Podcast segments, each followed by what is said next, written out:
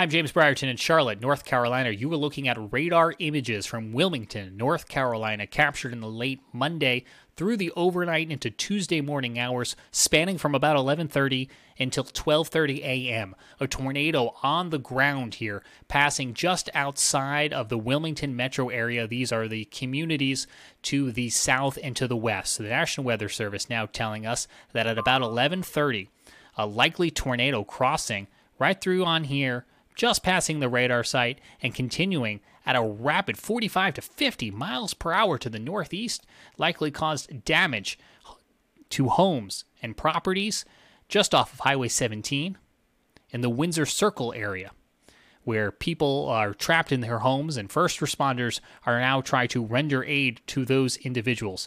Again, if we go ahead and we stop radar and we bring it back right on in here to about that 11:38 time late Monday, you can see what is that likely tornado on the ground and then it continues to just slide past the radar site and for about 25 miles or so being tracked as a tornado warned cell and a warning that dissipated just as it came up towards the community of Northwest. We'll look for information after daylight on Tuesday from the National Weather Service. They will more than likely be going out to try to do a storm damage survey to find out exactly what did occur.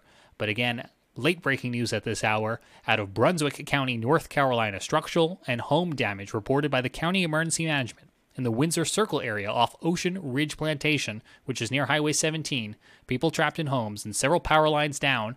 This is near Highway 17 and Highway 904 after a likely tornado late Monday night. In Charlotte, North Carolina, I'm James Brierton reporting for the Carolina Weather Group.